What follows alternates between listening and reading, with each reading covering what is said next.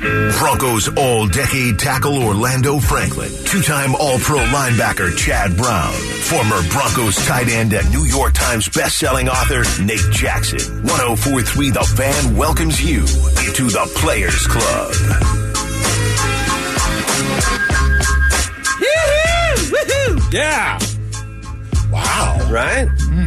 Coming in Chad wasn't hot. ready for that, man. I don't think anyone was ready for that. Well, uh, it doesn't matter because here we are. It's the Players Club. It is Tuesday. It is July 18th, right? Hotter than July, middle of summer. How you boys doing? We got the full Players Club here today. Fantastic. Yeah? Yeah, man. What, what makes you fantastic, Chad? I, I get to Is it- join you two in the studio. Okay, so sarcasm. I no, like that's that. act- that's serious. So when you wake up in the morning, you're like, this is cool. I get to go spend time with my buddies, Nate in Orlando, and talk sports. Absolutely. How you doing today, Orlando? You looking chipper. Hey, I'm doing great. Um, got up this morning. My wife's trying out this new system, right? Um, that she will drop the kids off to school, but I need to be up. I was told by I was told. you know, get up by 640 like you need to like shower by 640 like get in the shower at 640 because i'll get up early and i'll just you know go work out hang out and i'll kind of jump in the shower around like 7 10 7 15 and she goes downstairs and starts doing lunch but she has requested my help to help out with the lunch so this morning it was just a lot of questions like hey um, what about this? to work with, help out with lunch? Um, no, so normally I would shower during the time that I know that lunch is being made Ah, to bypass having to help out with Gotcha. lunch. Okay. Lunch is for the kids. She, she busted your plan. yeah, so Yes. uh, I guess she realized what I was doing and was like, "Hey, like, why don't you like start showering at like six forty-five so you could be downstairs by like seven o five and you know kind of ready and dressed for the day?" And I was looking at her like, "Because I don't want to." so she was like, "Yeah, yeah, I think like let, us try this one out this morning." And the, the w- last thing that she said as she was pulling out the the, the um, garage was, "Isn't this a great system? Like this was awesome today. I can't wait to do this again tomorrow." I was like, "Ah." Yeah, honey. Yeah, so So, so, so the lunch was made. You, you participated in that. participated in everything. And how did that, like, whoa, did you learn, were any surprises there? Did you learn? Yeah, Anything? so big surprise. Um, well, my oldest has dairy and nut allergies, right? So he's allergic to dairy. He's allergic to all tree nuts. Um, my youngest is uh, not allergic to anything and eats everything. He's a brick house, right? Um, and what I learned is that my youngest has a cabinet in the household for snacks, Oh. like his own separate cabinet. That like that. all of his snacks are taken out of, unless it's like the fruit portion or whatever. Kiana's kind of packing with uh, lunch, the lunch aspect. So, So the two lunches have to be completely separate. Um, well, the snacks are Some- completely separate, Right. Because like as a whole, like we tend to eat all the same things in the household, but there are there is a cabinet where my youngest has a couple options that do have dairy in it, that do have you know the peanut butter crackers from back in the day, like they come in the you know the thirty rows and Mm. Oh, yeah. the, with the orange crackers that you can have peanut butters in in the Yeah, middle, yeah. yeah. Um, so uh, I was I learned a little bit today, yeah, for sure. What do you, what do y'all put in their lunch for as far as like protein goes? Um, it depends. 'Cause- like, yeah, so 'cause I- I had my- spaghetti and meatballs today. Okay, because cool. that was left over from last night. Nice. And where Kylo had like a turkey sandwich. Like, so Yeah. my youngest will eat sandwiches where my oldest won't touch it. Yeah, I'm a sandwich guy too, and I and when I make the lunch, I put a little turkey sandwich in there, and sometimes he eats it, sometimes he doesn't. Sometimes I get it back, and it's just like this. He just he just squeezed it up into a ball and just left it in there. It's like just a ball of bread, bread and turkey. That but is a sign for you. That's a signal. Didn't want that. yeah, I get it, but like, hey man, I also heard this about kids: if you put the same thing in front of them x number of times, eventually they eat it. Yeah, I've heard that. Like broccoli. So you you know you want him to like broccoli, so you just put broccoli in there every day, every day, every day, and eventually he'll start eating it, especially when he's hungry. Mm-hmm. Because isn't it part of it? He's got to be hungry. If he's hungry, he'll eat anything. Yeah, I've looked at Chad, some you're the days. guy with two grown kids. yeah, my kids ate everything, so I I, I, I can't really participate uh, in this discussion. They ate everything you made. They Listen, were never I've like, had some days where my Yeah. kid has come home from school and he's had nothing. Not a snack, not nothing. Like, my he's just kids, like, did you drink my water all day? kids Ate. They we we put we put sushi in front of them. We put every we put everything that we how ate old in were front they of them. when they ate sushi? The first time? Yeah. Probably I don't know, uh, eighteen months. Come on, man. Really? Yeah. Not the raw sushi. Sashimi, like. Yeah. raw, the raw one. Yeah, Brown. Oh. a tuna, a California roll. It wasn't What? fancy stuff, but it was still sushi. Damn. So when they were young, we would go to a sushi restaurant. We would give them rice, which was great because it stuck to their hands. They could play with it and eat it. And then after a while, it's like, okay, well, here's rice with some fish. Wow. You know, hmm. here's some edamame. Here's you know, Edamame. And my son would love that because he's like, ooh, where, I need a bowl for my bean holders. Where I put my?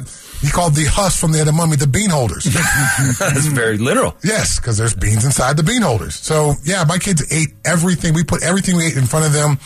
You know, and we'd always say, at the very least, please take a no thank you bite. Hmm. And they would, you know, take a bite and they're like, oh, that's actually pretty good. And they would just dive right thank in. you bite. That's Yes. smart. Yes. Yeah, we do the no thank you bite thing too, but he's just like, yeah, takes the bite. It's like, no thank you. Like, it's, it's already predetermined that after this bite, he's not going to like it. Yeah, see, my kids were a little bit more open. I didn't eat sushi for the first time until I was probably 22 years old.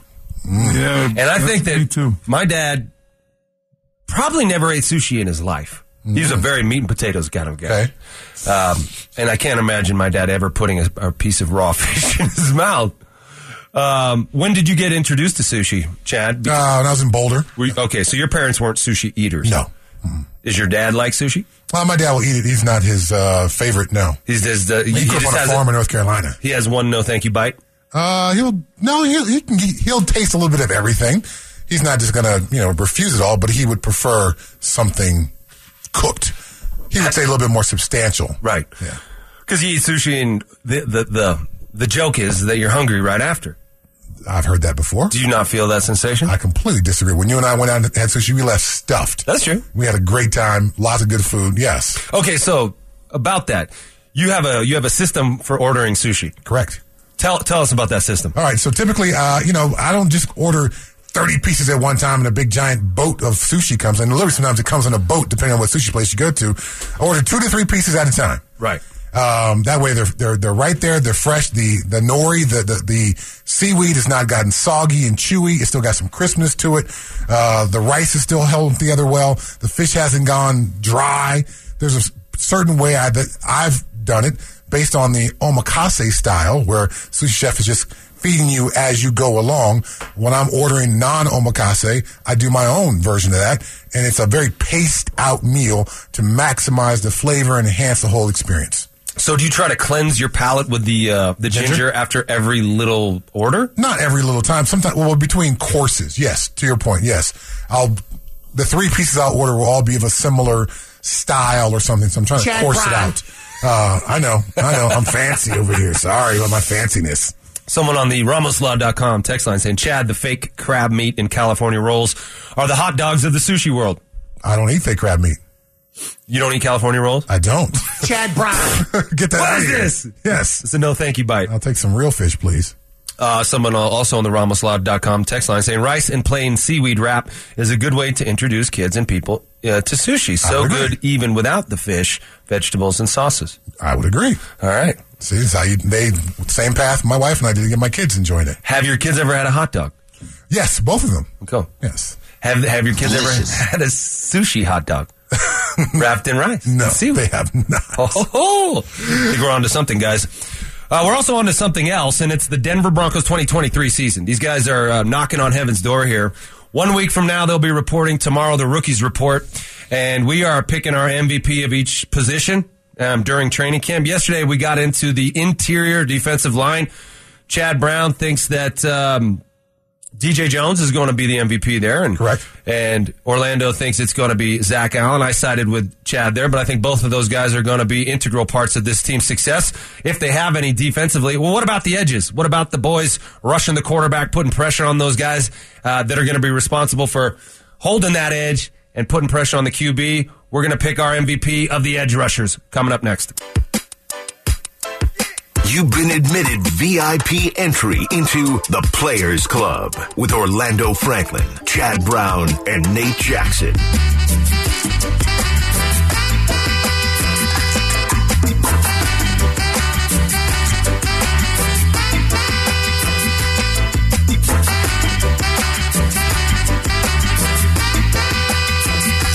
Slightly stupid for you on a Tuesday morning. It's going to be another hot one. Here in Denver, Colorado, summer's in full swing mid July. These guys, these guys, these football players, these Denver Broncos, they've got another week of vacation. You think they're all back in town now, guys? I mean, do you think Orlando are, are they all back, ready to go? Or do you think you got some of these guys who are kind of pushing it? I mean, what training camp starts next what Tuesday? Uh, they report on the 25th. What's the- 25th. I think. But what's the first day of practice, John? First day of practice is 28th. Okay. Okay, so, that's uh, still 10 days away. I, I would hope that you're back here in Colorado. It, it's a little different here. The altitude is real. That that and come on, guys, we've all played football before. We don't remember back in the day when we were doing those mat drills and the, the spring program and running our butts off and getting ready for the season and thinking that we're in the best shape of our life until you put a helmet on and you're gassed the first day and wondering what the heck's going on and you weren't training as hard as you should have. Mm-hmm. So, um, with altitude as well being here in Colorado, I would hope that these guys are back because no matter how you train, until you put on football pads and now have to push another person or run routes against another person that's going balls to the wall, that's how you get in football shape. So hopefully these guys are back by now. And yet, like every coach knows, though, that their guys are going to come back in varying states of being in shape, right? So the so you do sort of have, or do you have a couple days of acclimation where the coach is trying to assess where you're at and trying to get you all up to speed before you like start banging. Like they get here on the 25th, they don't practice till the 28th. Do you think they're going to do some running, some conditioning? Yeah. Um, well, you, you hope that guys were pros. Um, this, you don't want to have to start off slow. Um, I want to be able to go out there and, and have a, a fast practice with just helmets and the little cushions, you know, so you, you can really check the temperature and maturity of your football team by seeing how they come back. That's why I've always liked when people have done like the conditioning test right at the start of training camp. Yep. Because you kind of assured that, hey, during these six weeks that these guys are off, they're working towards something. They understand that this is going to happen on day one. And you hope that everybody was a pro about it and nobody's pulling up and pulling hamstrings or anything like that. Some guys have a target weight that they have to be at when they come in. Um, were you were you ever you know it's usually offensive linemen it's usually the linemen who are like hey man you got to be smaller and if you come into camp uh, over your weight it would be you would get fined Oh. a, a certain amount of money per pound per day that you're overweight Yeah, so for me, um, right after my rookie year, I kind of went in the opposite direction and came in into training camp at 315 at my playing weight, and I was ready to go. Because the year before, I came in heavier. I was 338. Yeah, There was the year of the lockout. Didn't know if we were going to have a season. Uh, I really just started eating whatever the heck I wanted to because I just did not know. But I struggled every single day in training camp. I Yeah. struggled, and then I had to change my diet. And then coach was like, "Hey, you're going to play this year at 322," and I was on the brink of 322 every single week. So the following year for me, I, I went overboard. I said, "Okay, I'm going to come into training camp at my playing weight." I learned in year two I can't come into training camp at my playing weight because I dropped about 10 pounds during training camp. And now at the end of it all, I was just eating everything bad and two, let me give me get two Chipotle burritos because psychologically I got to get back up to 315. So, um, yes, you're right about the whole getting fined for certain guys, but right after my second year and what had happened, I just went and talked to the coach and was like, hey, I got to come in about 10 pounds heavier than what I'm going to Oh, play. they were cool with that. And they were cool with that, yeah. Oh. You know coaches sometimes are able to adjust their plan based on logic every once in a while um, well you've talked about in depth about the benefit of playing against a guy like Von Miller every day at practice. Like you, you, you know, your first year here, you were like, oh my God, can I even handle the NFL? This guy is giving me too much. And then you went out on the field on Sunday. You're like, oh, this guy's the best in, in the world. I'm good. It matters who you practice against. Mm-hmm. That that that sharpens your tool for going out there and kicking butt.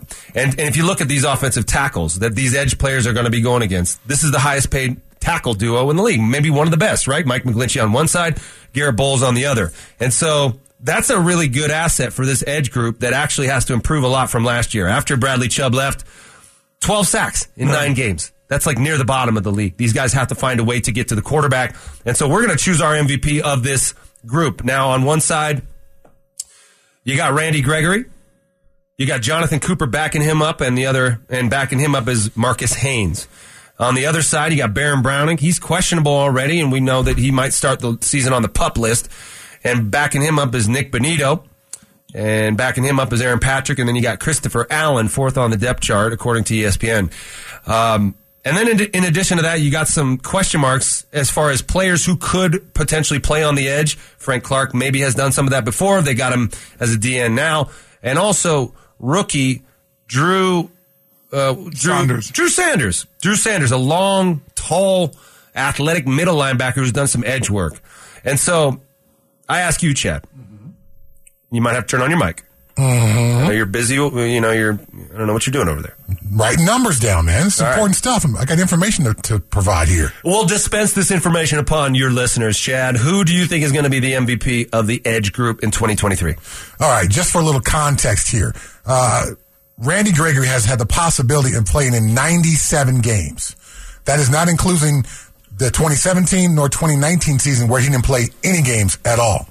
Of those 97 possible games for him to have played in, he's only played in 56. Of those 56, he's only started 15 games.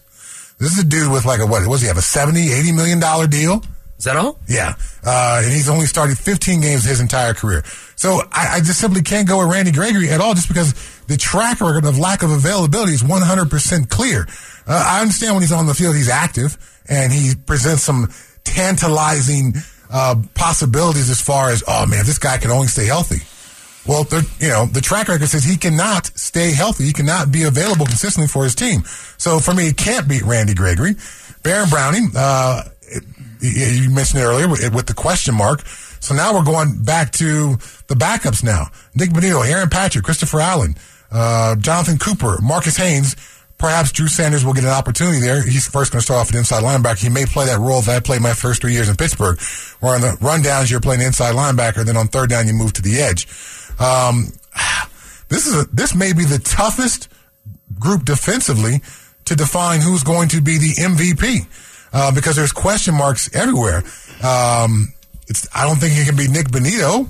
Uh, I, I suppose Why can't it? Why can't it be Nik Bonitto? Uh, he's got a year under his belt. He's got a year Apparently, he put on some weight, been focusing on the weight room, learned a little bit about the game. Why can't it be Nik Bonitto? you, you make your biggest improvement between year and year two. I say this all the time. Um, players, that's where the biggest leap happens. Uh, there was just so much left to be desired for him as a run defender. I don't think he'll get the opportunity to play enough outside of maybe Baron Browning missing time or an injury situation where he can actually uh, be a possible MVP. Is I Nick get- Bonitto? Sorry, but is he big enough? Is he? Is he? Does he have the size? He didn't last year. Okay. It'll be interesting to see how he rebuilt his body this offseason. Will he be stout enough to be able to do it? Because he was a little bit light in the rear end last year, and that was part of the issue. But also his technique wasn't very good. He didn't wasn't asked to do it very often in Oklahoma.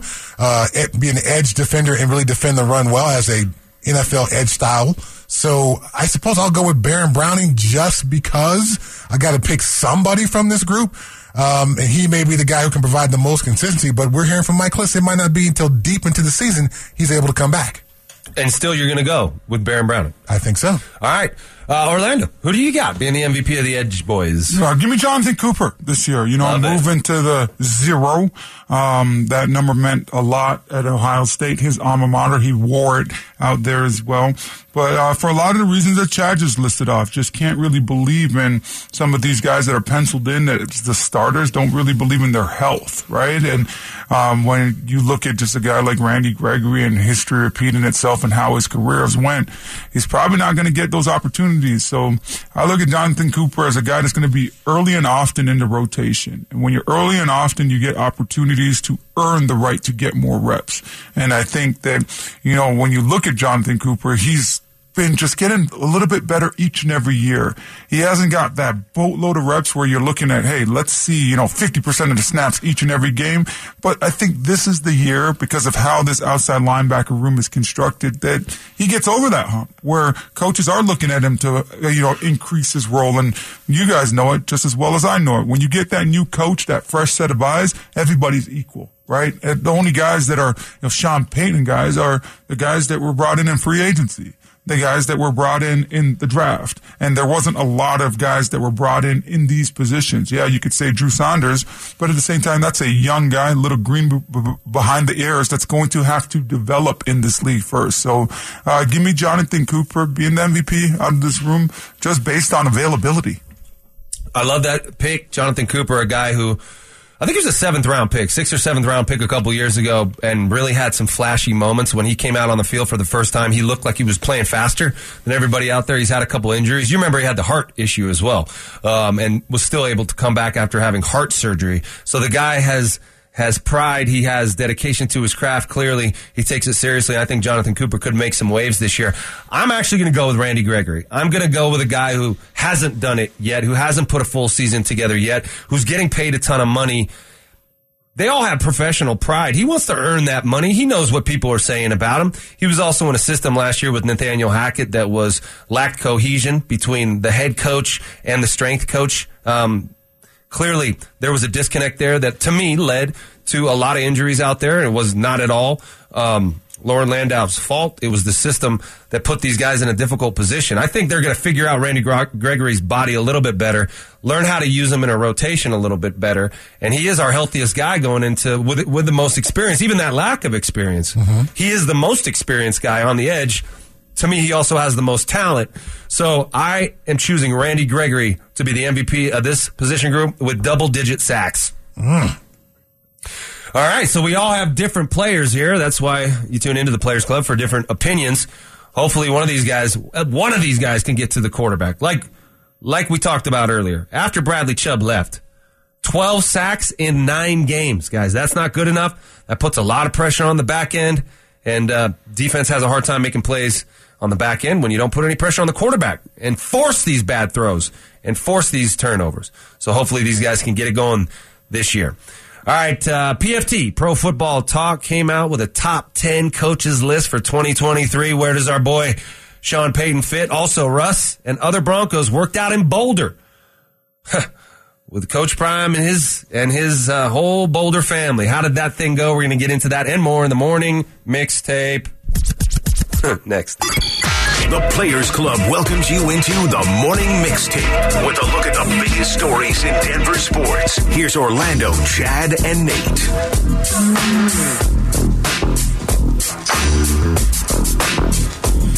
Pro Football Talk. You ever you ever checked out Pro Football Talk? Mike Florio's baby. They got some good stuff, um, and they're coming out with well a list of the top ten coaches in the NFL. Pro Football Talk has slowly rolled out its list uh, heading into 2023. Guys, if it were your list, would you include Sean Payton in the top 10 without coaching last year? Chad? Yes, I would. Sean Payton is that good skins of Skins on the wall? He's got skins on the wall. He's that good of a football coach. His offenses are, are proven. He's a offensive minded head coach who, play, was manages to be able to coach the whole football team. Uh, Sean Payton certainly deserves uh, to be in this top 10. And when you can look at the coaches who are behind him on this list, Doug Pederson at 10, Mike Vrabel at 9, Kyle Shanahan at 8, uh, Sean McVay at 7, and Sean, uh, and Sean Payton at 6. How are you going to put Kyle Shanahan behind Sean Payton right now, though, in, in my opinion? I mean, it's about current, right? Uh, yeah. So that's looking at that'd be the one question mark there. But I think Sean Payton uh, deserves to be ahead of all these other guys. I love my guy Vrabel. There's a lot to be said for almost everybody on this list, even Doug Pederson. Um, so I think we can quibble about the rankings, but Sean Payton certainly deserves to be in, in this top ten. Yeah, and we haven't we, we don't have the top five yet, right? Well, yeah, just Andy first. Reid, Mike Tomlin. You know, yeah, you kind of know Harbaugh. Wait, how's Mike right? Tomlin in the top five when dude could barely even get 500 last year? Because he's never had a losing season. Because well, he inherited Ever. the Steeler way. But he did it last year with Kenny Pickett. Yeah. You guys think Figured Kenny Pickett's going to be a dude this year? Huh, we'll see. Yeah. I mean, baby obviously he's going to definitely take another step forward. I think I, there were large uh, spurts of play where he was able to kind of figure it out and look like that true NFL quarterback. Whereas at the start of the season, it didn't look like he belonged. Yeah. So we'll see where his development is. But yeah, I look at this list and, you know, I got same questions as Chad when you, when you look at the fact that Kyle's behind, you know, Sean Payton. Sean Payton, you, you got to do it with a different team. This is your first time not having Drew Brees. Like things are going to be a little bit different. So this, this list is very interesting to me. Yeah. I'm trying to think of who's going to be the top five. You said Mike Tomlin. Uh, obviously, Andy Reid. Um, Zac Taylor's going to be in the top five. Maybe Harbaugh. Harbaugh's going to be in the top five, and um, who else? Belichick. Bill. Bill. Does he? Uh, is Bill's is Bill's legacy on the line here? this year in the next couple of years? Uh, the next couple of years, yes. This not year? this year. I mean, why no. not this year? The guy last year had the hubris to say, "I don't need an offensive coach. Yep. I don't even need a coordinator." Yep. That was a ballsy move that backfired big time. Well, he's got more skins on the wall than anybody. Tom Brady. That that allows you to have some hubris with that. Well, he better get that thing right. That's all I, I'm saying. Sean Payton, number six on this list. We'll see if he performs up to that standard. All right, guys. Uh, Russell Wilson and other Broncos worked out in Boulder. I don't know if it was yesterday, but it was very recently. A, uh, a YouTube video dropped. They a, a, new video has emerged, and um, it wasn't just Russell. It was Javonte Williams, Courtland Sutton, Chris Manhertz, Greg Dulcich working out at Folsom Field. Do, uh, do, these do these workouts get you guys excited? Do you have an issue with it? Um, you know, kind of marrying the, the Broncos with the the CU Buffs there, and uh, Shedeur Sanders was there, and Deion was out there on a Segway. And poor Deion, man, he can't he can't walk. It's just it's it's really sad, and I think he's probably masking the severity of what he's going through because that's that's how he is. You push through it. But do you like this marriage between CU Boulder and uh, Denver Broncos, Orlando? I think it's pretty cool. Um, anytime you know you you have an opportunity to kind of, first of all, get the reps like Russell Wilson, get get a couple reps, right? Get some of these guys that are already in Colorado. Make sure that we just talked about it earlier. Are these guys in shape? You know, get out there throwing the football, understanding kind of what Russell Wilson's thinking. Maybe you're just just you know 50 more reps of that slant is going to help, hmm. right? It's going to make you feel that much more comfortable when training camp starts. So I like this thing. And I also love the fact that they're up there at CU, you know, up there by the hype. Um, it, I think it's super cool. When I went to University of Miami, I had the benefit in the off season of watching all these guys come back, these NFL players, where you could be in a workout and look down the line and you see Ed Reed, you see, you know, Jonathan Vilma, I see Vince Wilfork. Uh, Vince is tapping out early. He's like, yeah, yeah, I'm not running like this. The heck with this. But you see these guys, right? And I thought that that was the coolest thing in the world. So uh, my hat goes off to these Bronco players going up there because it means everything to some of these guys up there at CU. Um, so I think it's cool and checks every box for me all around for sure. Mm. Yeah, I'm watching the video right now. It's a like it's a, it's a CU commercial essentially. Yep. Um, tons of branding and all of that. And uh, yeah, Russell Wilson is dapping up Shedeur Sanders. It, as a college kid to work out with NFL players resets your expectations, resets your, your your level that you can see yourself going to. I think it's very instrumental for these guys. Yeah, and there's Russell Wilson dropping back, play action fake, working the feet, and releasing the ball down the field. It looks like a legitimate workout. It looks good. It's a legitimate quarterback workout. Yeah. It's like an agility video for the quarterbacks. He's yeah. got Jake Heaps there doing go, bow, side, bell. Yeah. You know, as Russell's doing all his thing. If I'm a receiver or a tight end there, I'm like, why am I here? You should just be throwing to cones because it's about you getting your little agility. Like when I see receivers throwing with quarterbacks, and you know, you can call me a hater, whatever, but the quarterback shouldn't be running around doing crap like that. Mm-hmm. Take your take your three step drop, throw the three step slant. Take the three step drop, throw the slant, throw the you know whatever it is. Let's work the routes. It's not about the routes. It's about the quarterback there. Yeah, uh, to your point, that's interesting because shouldn't we practice plays on time? Why do we continue to practice? Pocket breaking down stuff. It's this sort of gimmicky Jake Heap sort of agility workout video footballization of what's going on here. And I'm concerned, I'm concerned that Russell hasn't learned, man. I, am hoping that Sean Payton gets him away from that. But this thing that he keeps practicing with all these showy spins and getting out of here and running back and then throwing down ball, the field at an angle, don't practice that, Russell. That's it. That's your instinct. That's my feeling. Is it possible that CU is is doing too much stuff on camera and they're turning into football actors? That is a real possibility, and been a fear of mine ever since this whole uh, Coach Prime Deion Sanders thing happened. At some point, do you lose track of the football and become a TV show? Uh, because it is. It's a YouTube show for Coach Prime. And, you know, we're, we're tuned in because we're hoping for football wins and, and, football team and football victory, not just for the TV product of it all. Um, I think some of these players are young enough and maybe not have enough perspective where they can get lost in that. Is it possible that CU is making the same mistake right now that Russell Wilson made last year on his entrance? Like too noisy of an entrance, and then you suck too bad when you went onto the field. Well, it's possible, but guess what, Nate? This is what CU ordered. They knew what came with prime time. You knew exactly what it was it was going to be. Primetime was doing this at the HBCU at Jackson State, and I didn't think he was going to do anything different. I thought, if anything, if he got hired here, that it was going to be even louder, even bolder, even more in your face. Bolder, I like what you did yeah, there. Yeah, bolder. Yeah, I did that by accident. Yeah. So like that you pointed it out.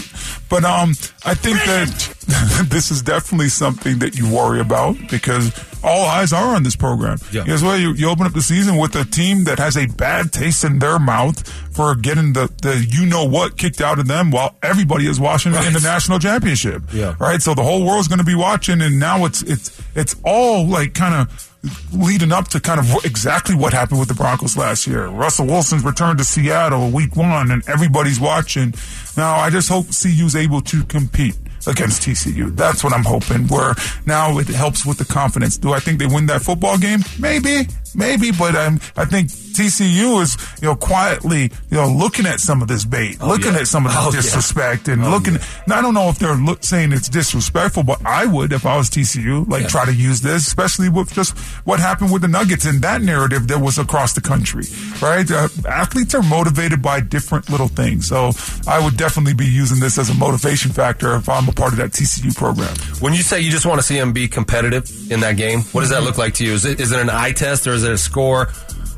I want to see CU try to run it up, right? I mean, I want to see multiple touchdowns. I want to see them be able to run the ball in the end zone, but also throw the ball in the end zone, right? I mean, we're looking at Deion's kid, Shedeur. Like, what are you going to do? Can you throw the ball in these tight windows, or should you now be down a level? Like, I I know that he was a Division One athlete and he's decided to go with Daddy, but at the same time, this is bigger time football that you're getting ready to play. Those reads got to be faster. Yeah. Yeah, it'll be clear. I think pretty early in that game what kind of what kind of team CU has, or at least what they've been able to build build in this short amount of time. Either way, we come and only works if you actually come. you know what I'm talking about? All right, so the Jets, the Jets, and Nathaniel Hackett. Man, Nathaniel Hackett has moved on. He's now the offensive coordinator uh, in New York with Aaron Rodgers. Have the Jets set them up for some trouble? We're going to talk about that next. You've been admitted VIP entry into the Players Club with Orlando Franklin, Chad Brown, and Nate Jackson. Shonda Paul, so me go so then. Well, I don't really care what people say. I don't really watch what them want do. Still, I got to stick to my girls like glue. And I might not play number two. All I know the time it is getting jet. Need a lot of What's talking about there, in my play number two? Got a lot of dental in You gotta go to the bathroom? To Sean Paul? Relay. Well, I know I'm gonna leave that translation up to you. All right, you're the reggae man. Is, is this reggae? Ah, I don't Dancehall. This dance I don't. I This is 100% dancehall. Yeah. Okay. You like Sean Paul? Do I like Sean Paul? Yeah. yeah. Sean Paul made it like he was one of.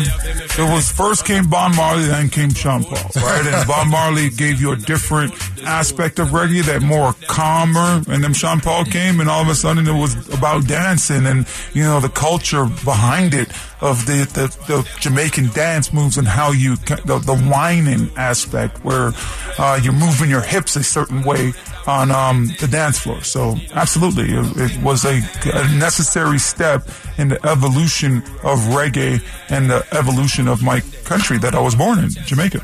Love it. Well, so I picked a good song for you. Absolutely, love it.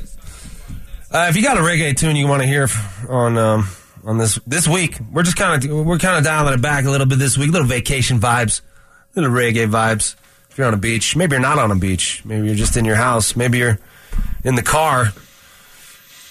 Anywhere else in the house, in the car? Anyway, guys, last year in 2022, the Denver Broncos were last in the NFL in points scored per game. You guys, uh, yeah, we all remember that it was in an, an inept performance. Below not good. But do you guys remember what the points per game were for the Denver Broncos? No, I try to forget that thing as fast as possible. 16.9 per game. Didn't even Super duper bad. Yeah, it's not That's good. right. That's right. Last in the league. Uh, right behind the Houston Texans, who are at 17.0. So are the Indianapolis Colts at 17.0. You remember the game, one of the worst games of the year when the Indianapolis Colts came to town um, and beat the Broncos 12 to 9 Barn burner. Thursday night game. Oof. I was at that game and it was brutal.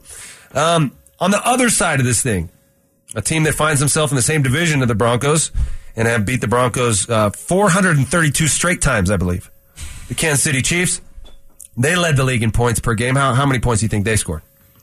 33? 29. Um, yeah, 29.2. Uh, Buffalo was uh, was second with 28.4. The Eagles, 28.1. So you score points, you end up playing in the championship game. Does that throw a wrench? The fact that the two out of the three highest scoring teams end up in the Super Bowl together. Does that throw a wrench in the idea that defense wins championships? No, I'm just going to give you my quick two cents. I've been burned before. I understand defense wins championships. Does it? 2020, I mean, that- 2013. 2015 defense wins championships. So for me, hard no. Chad, does defense win championships? Heck yeah, it does. Then how did the Chiefs win last year? Because they played such exceptional offense. Okay, Because Patrick so not Mahomes. always. No. sometimes. Um, but um, the architect of this offense last year that was last in the league is Nathaniel Hackett, and he has moved on to be reunited with his buddy Aaron Rodgers, and you know, by all accounts, that's why he came here in the first place with the hopes that we could get Aaron Rodgers here. That didn't work out, and now he is calling plays, which is something that he hasn't really done a lot of in his career. Didn't do that in Green Bay. He was Aaron Rodgers' right hand man, but he wasn't the guy calling the plays, and that's a different skill set, as we saw. Um, Hackett did give an interview um, with the New York Post and had some interesting things to say about his relationship with Aaron Rodgers, how it's going to play out on the field. Hackett said that a key part of the Jets wide receiver's job in training camp is going to be learning to watch Aaron Rodgers for any signal that he's changing a play or pass route based on what he sees from the opposing defense. Yes, a quarterback should have that um, responsibility, but it's something that you earn and it's something that takes a lot of practice to get it right. Quote from Nathaniel Hackett It's something that he takes a lot of pride in, and it's something that we love to see because he takes advantage of certain areas on the field, Hackett said via the New York Post. It definitely puts a little pressure on the wide receivers because they can't ever just lock in on something that they're going to be doing. If the quarterback sees an advantageous look for something, he'll give you something very quick, and you have to have your eyes on him and eyes on the ball. End quote. Guys, are the Jets about to suffer something similar to what the Broncos did in 2023? Or will the Broncos be asking what could have been, knowing that Nathaniel Hackett is calling plays for the quarterback that is actually better than the one that we have? Chad? Ah, wow. Can Nathaniel Hackett and Aaron Rodgers excel in New York? I think they will. Will there be a learning curve early on? Yeah, because it's just what they Nathaniel Hackett was talking about, trying to get Aaron Rodgers on the same page with his receivers. We saw Aaron Rodgers push back last year in Green Bay with his young receivers and how frustrated he got with those guys. There's going to be a learning curve in New York with all this as well. and We'll get a chance to see that, you know, on Hard Knocks. So that'll be fun. But to your question, will the Bronco fans get a chance to see what could have been? Yes, they'll see an all-time great in Aaron Rodgers uh, work the system um, to his style and to an incredibly high level. And this is what could have been here, but the Aaron Rodgers move to Denver never happened. Yeah, I, I think you know when you look at Aaron Rodgers and Nathaniel Hackett, one day they, I think Ro- Aaron Rodgers is going to do a better job of understanding about all 11 guys that are out there on the football field. I think with Aaron Rodgers, it's going to be more about checking into plays that he knows is going to be successful. Now, I don't believe that that was here last year. I believe when you start getting decimated by injuries, you have to change your mindset. You can't do that five step drop. You can't push the ball down the field. Can't have that long developing play action play to go down the field because guess what? Your left guard might not hold up or your right tackle might not be able to hold up in space that long.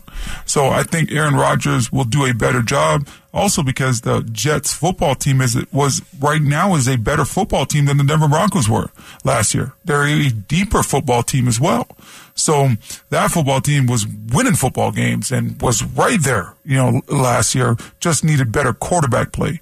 So I think you look at that. I don't believe that Nathaniel Hackett's going to have any say so in training camp. So I believe they're going to be doing seven on seven there with Robert Saleh. I believe they're going to be doing one on ones there. They're going to be working their butt off with, with red zone. And Aaron Rodgers has, you know, kind of completely done a 180 from what we normally did. The last couple years in Green Bay, not showing up for OTAs and, hey, you know what, I'll be there for mandatory minicamp. Well, he was there for OTAs with the Jets. So he's understanding the timing better around these young wide receivers where last year he's kind of walking in when he doesn't have that whoopee, right? Davante Adams, gone. You got to show up. Davante Adams is not there, you need to show up April 15th or whenever you're supposed to be there. They had three rookie receivers, too, or something like that. Yeah, so I, I think the approach will be different. So there will be a lot better of a product as well out there on the field when you look at Nathaniel Hackett and Aaron Rodgers, and you know the relationship behind the scenes will be an added benefit of that situation out there with the Jets.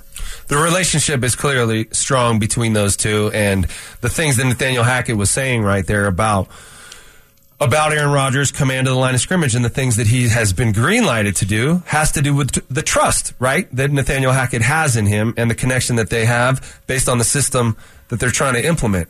But why didn't we see any of that last year with Russell Wilson? And, and clearly, you know, things didn't go well from a big picture standpoint. Nathaniel Hackett sort of in over his head with all the decision making and all the moving parts of being a head coach.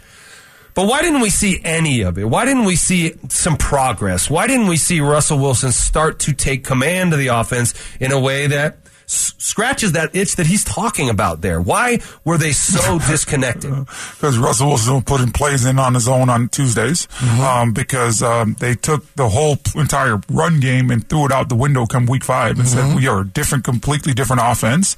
And oh, by the way, we don't do um, seven on sevens. We're going to throw those reps out there as well.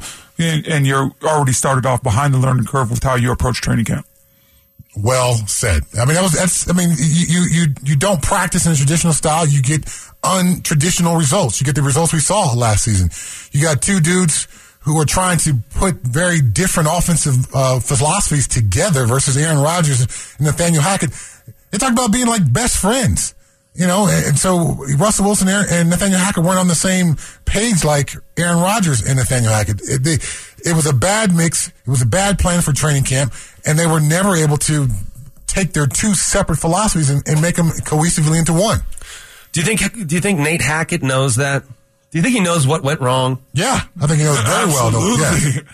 I, uh, I I'm to come on the Players Club. They, they us that started they started doing seven on seven. Yeah. later in the season. The coaches had to come to him and be like, "Hey, man, we need to do this stuff." Right. I don't know. Do you think that, that that's was what the he coach? said. Yeah, oh, he- that's what he said. yeah, as far as the one on ones and, and some of that stuff, he he did reveal that some of the coaches asked to do this, and so we're going to do it. Okay. And it is one of the- the more curious things for the, from the Hackett regime that he didn't do those things that are just tried and true processes for developing the connection between the quarterback and the receiver. The one he's talking about right here. He didn't give him a chance to do that, man. And that and it's just going to be a you know a forever what if in my mind if Nathaniel Hackett had actually been able to implement what his offensive vision really is. We didn't really know what it. I don't really know what it is. I didn't see it on the field. It was so different from week to week. All right. Um, we're doing this all week. We're picking an MVP of each position. If you missed it last hour, we got into the edge rushers, and we're going to go even deeper with the edge boys when we get back. That's next.